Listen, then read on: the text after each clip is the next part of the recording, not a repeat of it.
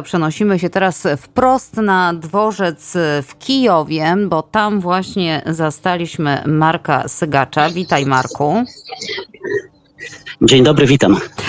Marku, ależ to brzmi, dworzec w Kijowie, ten słynny dworzec, gdzie ukrywali się ludzie, gdzie odbywały się koncerty, a ty tam jesteś. Ale ja, jeśli pozwolisz, to na początek zapytam cię o Krym. Co tam właściwie się wydarzyło? Ani strona ukraińska do tych wybuchów się, do dokonania tych wybuchów się nie przyznaje. Strona rosyjska zaprzecza, jakby cokolwiek się wydarzyło, wybuchła sobie po prostu am, e, amunicja. A co ty o tym myślisz? Co mówią w Kijowie? No, to, jest, to jest bardzo ciekawa sprawa, bo wybuchy na Krymie to jest na pewno coś, co e, no, od wczorajszego popołudnia jest chyba najważniejszą informacją w Ukrainie, najważniejszą wojenną informacją w Ukrainie, bo dwie eksplozje, które które miały miejsce na terenie lotniska wojskowego, na terytorium okupowanego półwyspu, no to jest rzeczywiście coś. No i oczywiście pojawia się pytanie, czy stoją za tym Ukraińcy, w jakim wymiarze stoją za tym Ukraińcy, no i co na to Rosja. E, zacznijmy od Rosji w takim razie. Rosja oficjalnie twierdzi, że doszło do pożaru i wskutek tego pożaru wybuchła amunicja, a śledztwo lokalne, które jest prowadzone w tak zwanej Republice Krym jest prowadzone w kierunku e, naruszenia zasad e, bezpieczeństwa przeciwpożarowego. E, oczywiście nawet blogerzy, wojenni blogerzy rosyjscy uważają, że to jest bzdura, bo mm, po prostu amunicja nie wybucha od tak sobie e, e, nawet jeżeli dochodzi do pożaru, zwłaszcza w tak strategicznym obiekcie, jakim jest lotnisko wojskowe. Ukraina tymczasem oficjalnie nie przyznaje się do tego ataku. Analiza zdjęć wideo mm, pokazuje, że raczej nie doszło to, tam do ataku rakietowego. Świadczy o tym e, przede wszystkim fakt, że na zdjęciach nie widać e, w żadnej ramce e, pojawiającej się rakiety, mimo że niektóre zdjęcia, niektóre filmy były rejestrowane jeszcze zanim doszło do wybuchu, bo najpierw był pożar i potem w momencie, kiedy było widać w kadrze pożar, pojawiły się dwie kolejne eksplozje. Więc na tych zdjęciach nie widać rakiet. E, nawet e, siły zbrojne Ukrainy, czy Ministerstwo Obrony Ukrainy żartuje sobie, że w takich obiektach lepiej, e, lepiej pilnować, gdzie rzuca się niedopałki, żeby nie doszło do czegoś takiego. No ale oczywiście można się domyślać z bardzo dużym prawdopodobieństwem, że stoją za tym siły ukraińskie. Analiza tego, co już w tej chwili pojawiło się w sieci, mówi o tym, że była to akcja dywersyjna, że było to najprawdopodobniej e, uderzenie albo m, mm, tak, zwanym, e, a, tak zwaną amunicją krążącą, czyli dronem kamikadze, albo niewielkim innym dronem niosącym ładunek wybuchowy w miejsce, gdzie był skład paliwa. E, to paliwo najpierw się zapaliło, potem doszło do eksplozji. No i efekt był tego rzeczywiście Chyba nawet e, ci e, ukraińscy dywersanci, którzy przeprowadzali te akcje, nie spodziewali się, że efekt będzie no, tak poważny, bo rzeczywiście kilkadziesiąt budynków z tego, co podaje, podają e, władze Krymu, zostało uszkodzonych, 14 osób rannych, jedna osoba nie żyje. Oczywiście nie ma słowa na temat tego, czy doszło do jakichś strat, jeżeli chodzi o sprzęt e, tam na miejscu, ale można się spodziewać, że jeżeli były takie eksplozje, to na pewno ten sprzęt ucierpiał.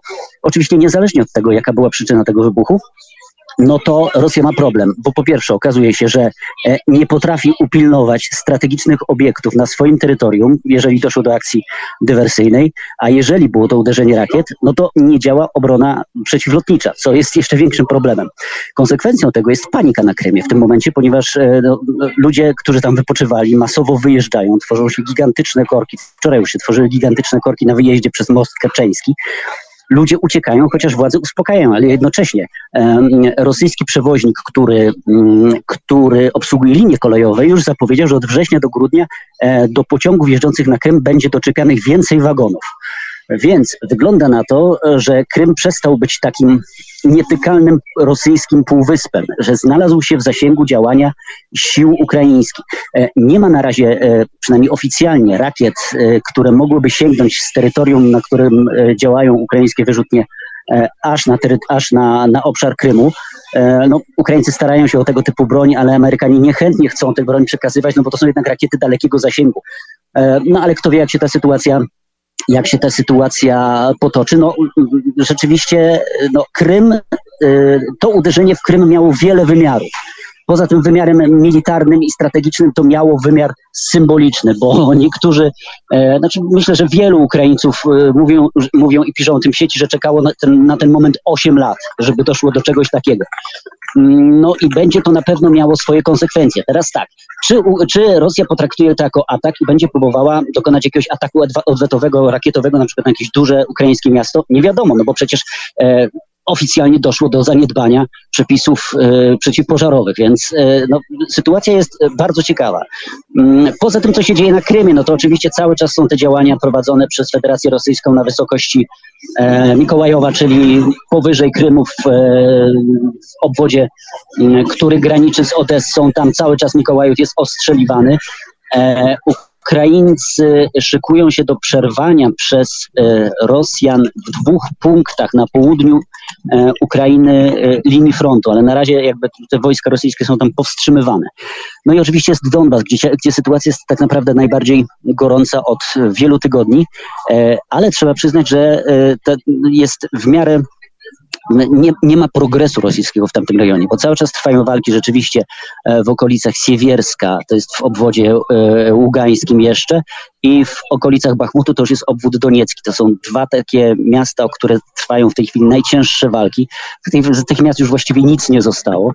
E, natomiast no, cały czas Rosjanie mają ogromny problem, żeby tam, w tamtym rejonie zrobić jakieś znaczące postępy, więc tam się rzeczywiście wykrwawiają w tej, w tej walce. Ukraińcy oczywiście też ponoszą swoje straty.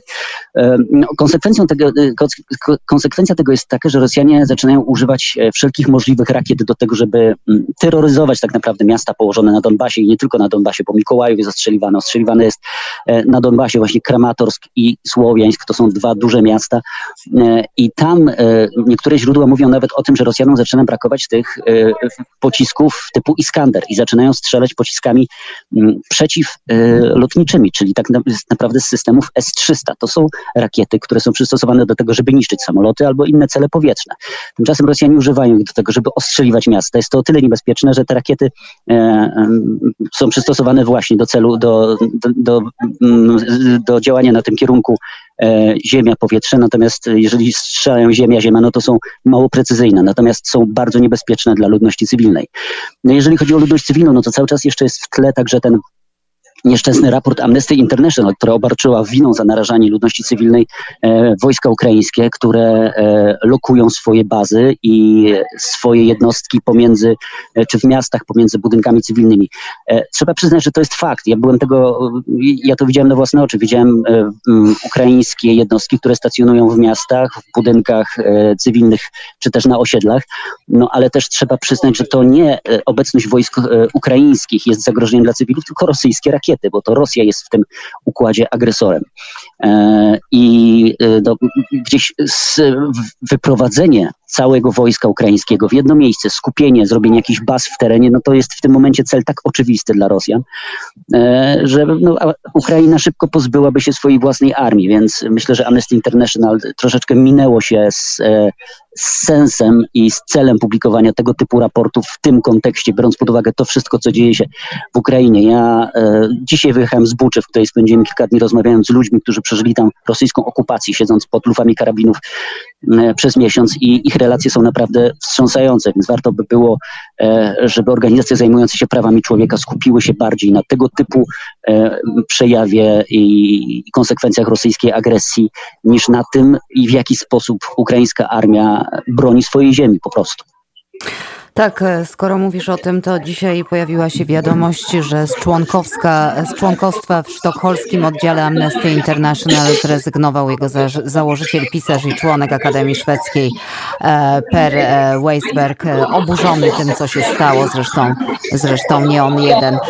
Wspomniałeś o Buczy, domyślałam się, że odwiedziłeś te okoliczne, około kijowskie miasta, a powiedz mi jeszcze na koniec, powiedz nam, jak sam Kijów, jak odbierasz stolicę Ukrainy w tym prawie 170 dniu wojny?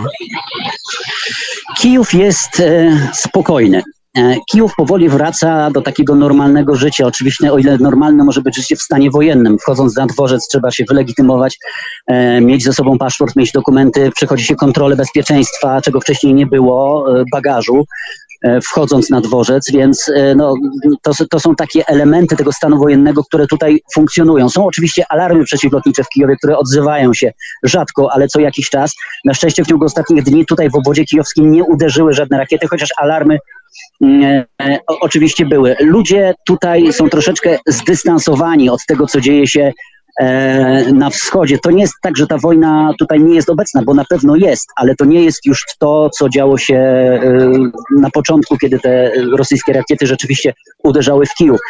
Najgorsze jest to dla tej wojny, jeżeli ludzie zaczną o niej zapominać. I nie mówię tutaj tylko o zachodnich krajach, ale także o tym, co dzieje się w Ukrainie.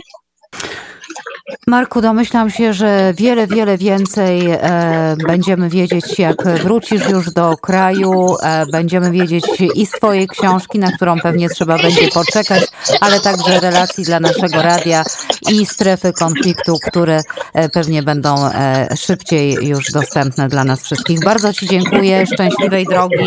Trzymaj się. Bardzo dziękuję. Dziękuję, do usłyszenia. Marek Sygacz wprost z dworca w Kijowie. Państwo słyszeli w tle te hałasy to ludzie. Dworzec bardzo zatłoczony, jak mówił mi e, Marek e, przed relacją. E, tak jak powiedziałam, Marek już powoli zmierza w kierunku, w kierunku Polski. Jak znajdzie się w domu, znajdzie się w swoim studium, będzie pewnie dalej intensywnie pracował, przede wszystkim nad książką, bo po to głównie pojechał do Ukrainy, ale myślę, że też dostanie się trochę dobrych kąsków nam w relacjach, w strefie konfliktu. Bądźmy cierpliwi.